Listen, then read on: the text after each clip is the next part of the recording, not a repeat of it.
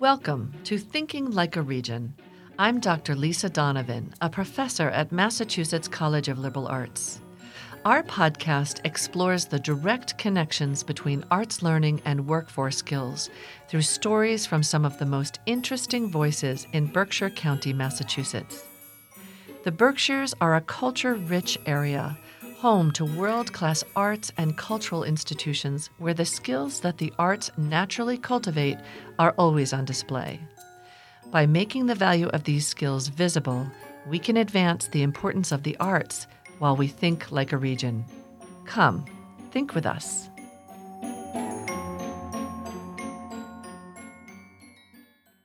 Hi, welcome to Thinking Like a Region. My name is Wendy Lyons, and today I'll be speaking with Talya Kingston, the Assistant Artistic Director at WAM, Where Art Meets. Talya, what is your role at WAM? So my role at WAM is the I'm the associate artistic director, which basically means that I work on choosing the plays that we produce, casting the plays that we produce, and speaking about them publicly in press releases and that kind of thing. And then I also am the main contact with playwrights. I do also do a lot of community engagement. So I'm also a teaching artist and I help organize and facilitate all our workshops and community conversations and classes and our devised theatre ensembles. What has changed since you've taken this role? I started at WAM at the beginning of a big period of growth for the company. The company is only 13 years old. So when I started five years ago, it was eight years old.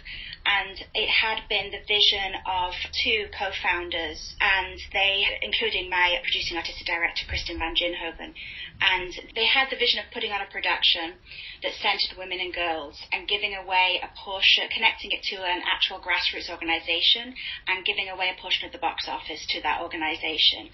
So really connecting the art with activism and with generating money. And we were just beginning to have the resources to be able to expand that vision.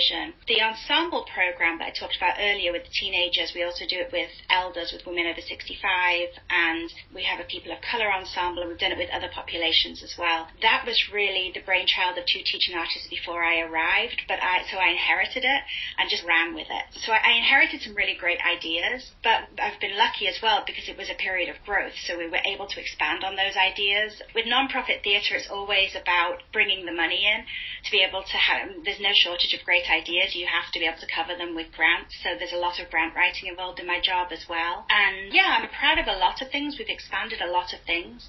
And we've also, throughout my time there, started linking our work more with anti-racism, with other sort of areas of activism, so that it's not just women and girls issue living in a bubble. It's all these issues intersecting. But yeah, and of course, COVID was a hard time to work in the theatre. So even though we're in an expanded period of growth, honestly, through COVID, we were really lucky just to tread water. We were able to get through COVID without letting go of anybody and with creating opportunities for actors. We did our productions online, but it was a huge pivot. And so there was a flat time where it was just like, okay, let's just get through this. Were you involved in the arts when you were younger? Yeah, I've always been involved in the arts. I got drawn, I was lucky that I had a great theatre program at my high school, so I was drawn into it very early on. I've never been an actor though. I get stage fright, so which I think is a bit of my saving grace because it's a hard life being an actor, but I pretty much do everything else, and so I've been able to patch together a career, but never been like pushed. I need to not do that administration stuff because I really want to be on stage.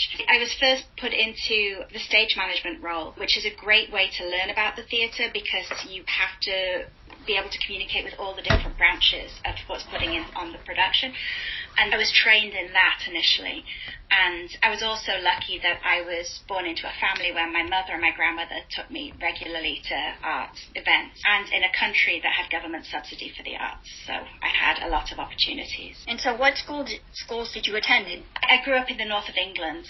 So I, I, I attended school there and I also was part of the National Youth Theatre, which is a, a national organisation that trains young people in theatre. It's connected to the National Theatre. And then I actually went to university for history, but also was working in theatre at the same time during the breaks. And then I moved to the US to take up an internship, a couple of internships in theatre. Just kept working through that from there. What schools comes to your workshops? Our workshops are actually we have these devised theatre ensembles that happen during our during the school breaks. So this April break, for example, we have I believe nine teenagers, 13 to 18 year olds, coming from all over the Berkshires, and they're all coming from different schools. So they come and they work with us for a full week, and we pay them, and we together we're creating original work that's based on activist themes because WAM Theatre operates at the intersection of arts and activism. So we tend to draw from lots of different schools. As far as coming to our shows, we have a great relationship with the Pittsfield public school system. We have a lot of other schools in the area who come from South County and North County. We perform in lots of different theatres around the Berkshires, so depending on where we're performing, we often attract the local schools because our performances tend to be activist and tend to have more like adult themes themes. We also tend to attract college students to our performances. So, what is your some of your fondest memories since you started doing this around the schools coming in and being a part of the workshops? Oh, wow, that's a hard question. The first memory that came to my head is we did a play called Pipeline by Dominique Morisseau, which is about the school to prison pipeline, and we did mm. this in, I think, 2019 everything's a bit of a blur since the pandemic. And this is a school, this is a performance where the entire, almost the entire ensemble are black actors. And it's telling a truth about the particular fears of black mothers towards the safety of their teenage sons in America today. But it also tells the story of, the two, of two teenagers who are in the school at the time and in the school system and their relationship and we had one matinee performance. We, we did this play in collaboration with Multicultural Bridge, our sister social justice organization that works on anti-racism in particular. There was a matinee performance where almost all the students in the theatre were students of colour, which is not unusual in other parts of this country, but in the Berkshires is very unusual. Yeah. And so the sense that that play was well received by all audiences across the board, but the power of that performance really, it, it was mind blowing. There was a conversation happening between the audience and the, and the actors on stage that was visceral. Mm-hmm. And a lot of the students spoke afterwards about it, it being the first time that they saw their stories and, and people like them represented on stage. And the actors stayed afterwards and initiated conversations with the audience because they had felt it too on their side. It was really powerful. That performance, we also did workshops and we had study guides and other things relating to that play that were helpful in integrating the play into the curriculum. But it was actually the actually being live in the space where a story is being performed for you is just such a unique experience. That was that, the most powerful memory that like hit me when you asked the question. And also uh, the show we did last year, Kamloopa, which is an indigenous performance where it was all indigenous Native American company, and then also from lots of different tribal nations. And then also a lot of the backstage people also had connections to indigenous communities. Mm. And first of all, they taught us a lot about Indigenous practices of storytelling mm-hmm. and made us question in a very healthy way the sort of common practices that we're working with in terms of how long our rehearsals are and how how much agency artists have in the whole process. But then also there was just practices of how they invite audience into the storytelling that just opened our eyes and the audience's eyes too, I think. It was a play that's unexpected, not just in its storytelling, but in how it was presented. We seek out stories for comfort. We, we often automatically will go to stories that are inhabited by people who look and sound and, and act like us. So to give people stories of other communities that they can relate to is a really powerful form of activism because it builds bridges. So yeah, we often hear from our audience members about that part of our work and how they're seeing things or hearing stories or getting to know playwrights or artists that they wouldn't know about otherwise through our work. I, I, will say the other part of our mission, we're trying to be more of an anti-racist organization, but our main part of our mission is really about centering the stories of women and girls. And so in connecting that with anti-racism, work would become more intersectional, which feels like a better match for our activism. So do you feel like there are other subjects you want to breach? Is there something that you feel like you haven't been able to do enough of? Always. There's so much in the world that we play reading that we're doing this season, which is actually going up May 1st, so in little less than a month, in Berkshire Atheneum is about climate change, and we haven't really talked about that really before. We, we're such a small theatre company, we do one or two full productions and about three to five stage readings in our season, and, and our mission is activism and women's stories, and the breadth of that is dazzling in terms of what's possible. So there's always things that we can't touch on in a season, but we really, what we try and do is make sure that we're showing complex stories of women that are good stories that people are going to be drawn into, and then hopefully it will fuel their activism there's many stories, obviously, about women and climate change, but the particular one that we're telling is by a playwright called Amy Berryman, and it, it's a science fiction play that's set in the near future, she says. So in a world that looks very much like ours, but is like a step forward. So it allows her to stretch the, what's happening and, and push us to look forward. And the play, in the play, there are three female scientists who are at the top of their field in soil science and marine science. Mm-hmm. And they've been locked up for their stance on climate change and they're being asked to falsify data. Mm-hmm. So the play asks the moral question, how important is it to tell the truth? And what are you, how far are you willing to go to make sure that's possible? That's nice. Keep growing, I think. So was that a challenging period trying to take your live performances onto hugely challenging yes with the exception of one person in our team we're not people with backgrounds in film. Uh, so we had to collaborate with a local film company to be able to get our work to a level that people could watch it and really feel like they were connected to it. But it was also a time of incredible experimentation that I don't think we would have done. I know we wouldn't have done otherwise. In in accessibility, we had people watching our shows from all over the world. We had we were able to provide closed captioning. Hmm. We were able to provide different levels of ticket prices, and these are things that we're trying to carry on as we move forward. But yeah, it was hard. It was really hard, and I know that I'm just desperately hungry for live performance now. As a as a theater goer, I can remember my local theater trying to find ways to get people in. We had stories from beyond the grave. And so that was where you went to the grave and the actors acted outside and talked about these different characters. And so, did you were you able to do any of the, anything outside? We I'm trying to think. We didn't do anything outside we did we did a lot of online stuff and then as soon as we were able we did some live performance. But we don't own our own space we um, we just decided that we were going to fully invest in the online performances. But i know that people i know there were theatre companies all over the country doing really innovative stuff outdoors as well. I think we're afraid of the weather quite honestly. So do you have people that you didn't normally have come people that were willing to watch on Zoom that was watching wouldn't come to your theater? Absolutely. Totally new audiences. Yeah, across the world, like I say, so geographically different. It meant that people didn't have to, I mean, even in the Berkshires, transportation is an issue, obviously. So it, it meant that people could just tune in and they didn't have to get babysitters, they didn't have to get caregivers for elderly folks, they didn't have to get transportation, they could just tune in from their homes. So that was great.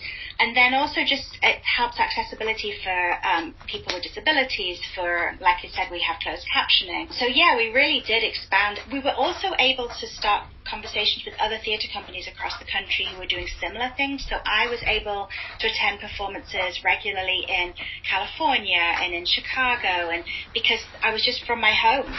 So it was really amazing that way. And we connected with artists. We had people in our shows. We had we could cast actors who lived in Chicago and Ohio and California. At one point, we had a performance where the director was in LA, one of the actors was in Ohio, one of the actors was in New York, and they were just they were rehearsing on Zoom, and then they performed on Zoom, and then we edited it in house here in the Berkshires. So it was just that sort of innovation and experimentation was amazing, and the connections that were made during that time, and also just the questioning of the power dynamics within theatre that was being done at the time was really valuable. And we're trying to make sure that we're integrated. We don't just go back to business as usual because there's a lot that happened there that was really important and, and audiences audiences that you can keep because you're able to go to do both maybe yeah hopefully we're finding it's going to be interesting this season we're finding that people are less and less inclined to watch online even if they say they're going to they it feels like at the beginning people were so hungry and they were so isolated.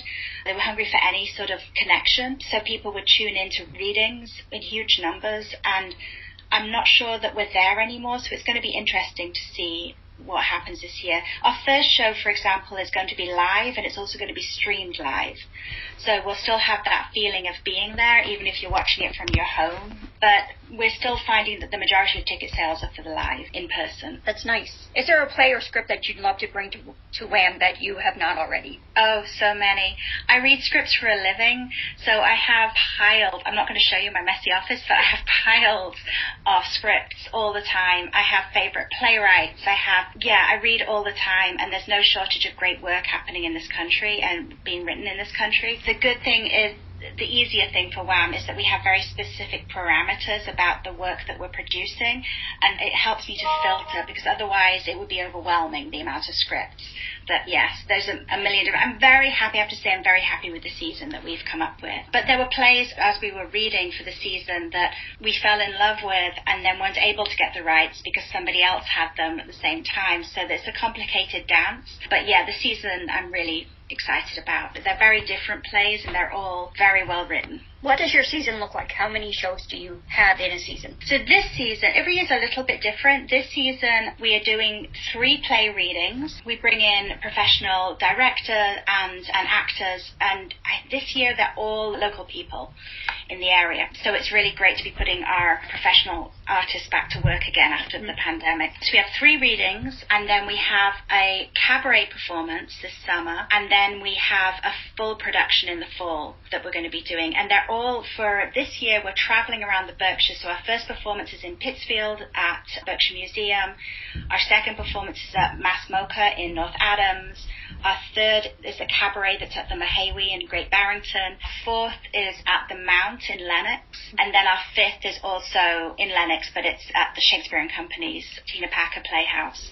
So it's nice to be able to engage with different with different communities as we move around the, the area. So what age do you believe that children should become involved in the theater? I believe we should expose children to theatre at a young age. I think there are people doing theatre for children as, as young as pre-verbal toddlers and young kids. There has to be a very specialist theatre for that to be able to engage. They're often very sensory experiences. But certainly in elementary school, we can engage students at that age. WAM doesn't go to that level, but other companies do and do it very well. And I think it's just about engaging the imagination at that age. It's about allowing them to have, because there's obviously great other mediums as well, and film and television that children are exposed to screens a lot, but they can't talk with the actor in TV and film. They can't influence the story. They can't feel like they're inside the story in the same way. So theatre allows them to, for that young age group, I believe it allows you to say, look, I'm going to tell you a story and then you tell me one. You can do this I'm just a person who's acting out a story. You can totally do this, and it's so natural to them at that age because it's play. It's literally play. And then as they get older, you get you, there's there's other sides of theatre that you can expose them to. I always believed in high school that it's a phenomenal, a middle school too. It's a phenomenal activity because it's one of the few non-competitive teams activities that you can do. There's obviously sports is very important too, but that's got a competitive edge to it, and there's very specific and specific skill sets, often specific body types that are attracted to certain sports. But with theatre, there's a place for everybody if you want to, because you think about that there's somebody who is running the lights and who has to design the lights, which takes a very mathematical brain to do, as well as an artistic brain. There's somebody who's making the costumes. There's somebody who's, like I was as a stage manager backstage, helping to organize everything. There's somebody who's on stage. There's, there's all these different people, and we have to work together, otherwise the whole thing collapses. Mm-hmm. We can't if we if we compete with each other, it won't work. So that is it's so vitally important because that's what most work settings are like. We have to take any any work environment. There's people with different skill sets who have to work together and build a team. And i think theatre teaches that skill in such a visceral way. And it's such a high to be able to like create something from nothing. You can literally see what you're building together. But it's ephemeral. It ha- you have to be there to experience it. Otherwise it's gone. And there's just so many lessons that that teaches you. Do you feel like it teaches them confidence? And oh, for sure. Branch into other things? For sure, and public speaking. If it's done well, I've also seen bad theatre teaching work and that can be quashed. Mm-hmm. But but hopefully, yes, it's uh, public speaking and confidence. It can teach you. I think what I learned more than anything was it can teach you the importance of audience and how you speak in in like how I'm speaking to you one to one might be different if than if I was having this conversation in, in, in a big auditorium full of people. Mm-hmm. Just how I use my voice would be different, but also the message might be different versus how I talk to my daughter when I'm going to pick her up from school soon. That's going to be different. We have different voices, but so there's a lot of transferable skills. Yes, confidence, public speaking, hopefully interpersonal dynamics because you can learn through the characters in a play and you can rehearse things that you may then have to do in real life. Yeah. Yeah, that's good. So how did you come to this role? What were you doing before? Immediately prior to WAM, I was doing a lot of academic theatre. I, I was a professor at a college in Western Massachusetts, an activist college, Hampshire College, where I was teaching theatre. I was teaching dramaturgy and dramatic writing and dramatic history, theatre history. I'm working with a lot of students who are using art in service of social change. So that was what I was doing immediately prior. But I've just, oh, I've, I basically jumped from position to position. It always has to do with theatre in education in some way. I always have that kind of bent, or the, and theatre for social change is something that I do a lot of. I also write my I write plays too. What plays have you written? I write. I've, I've written one. I've written a lot of different plays. I've written a, a play that was for for middle school age children. I've written a couple of plays that had to do. My latest play has to do with immigration. And so it, it's a story about some people trapped in the immigration system, basically. And so, do you follow the complete story of them coming over the border? It's called Port of Entry, and it's it takes place in the back office of a New England International Airport on the day that the Muslim ban comes into effect, Trump's Muslim ban. And it follows three characters: a young woman who it's her first week on the job as a TSA agent, a more experienced TSA agent, and a Muslim graduate student whose visa was fine when she left Jordan, but then as she arrived that her status had shifted or was being challenged anyway. It wasn't because she was from Jordan, but and so it's a play that hopefully asks questions about gatekeeping. Mm. I'm still developing it right now. That's good. Do you take any inspirations from the artists around you? Oh, yes. Theatre is a collaborative art. You really can't do it by yourself. I can write a play by myself in my room, but we're always taking inspiration, obviously. I'm always inspired by the plays I'm reading or the voices I'm hearing or the actors. I sometimes have an actor in my head when I'm writing. But I'm writing for collaboration. I'm writing for a scenic designer to get excited about the scene description that I've written and have their own ideas or an actor to put their own spin on the character. You can't do theatre on your own. Even if you did a solo show completely on your own, you would need somebody to watch you. so it's a collaboration constantly. And yeah, I, I keep thinking about, whenever I think about leaving theatre because there's a pandemic and all the theatres have closed down or I could make more money doing something else, I, I get drawn back in because it's just continually inspiring to me. The idea of telling stories live is so incredibly inspiring to me, and the people that I get to be in rooms with creating those stories. What has been your least memorable meet a moment doing your job? Frustration with funding issues. What we do when we work in nonprofit theatre is we're constantly trying to scrape together enough money to create at the level that we want to create.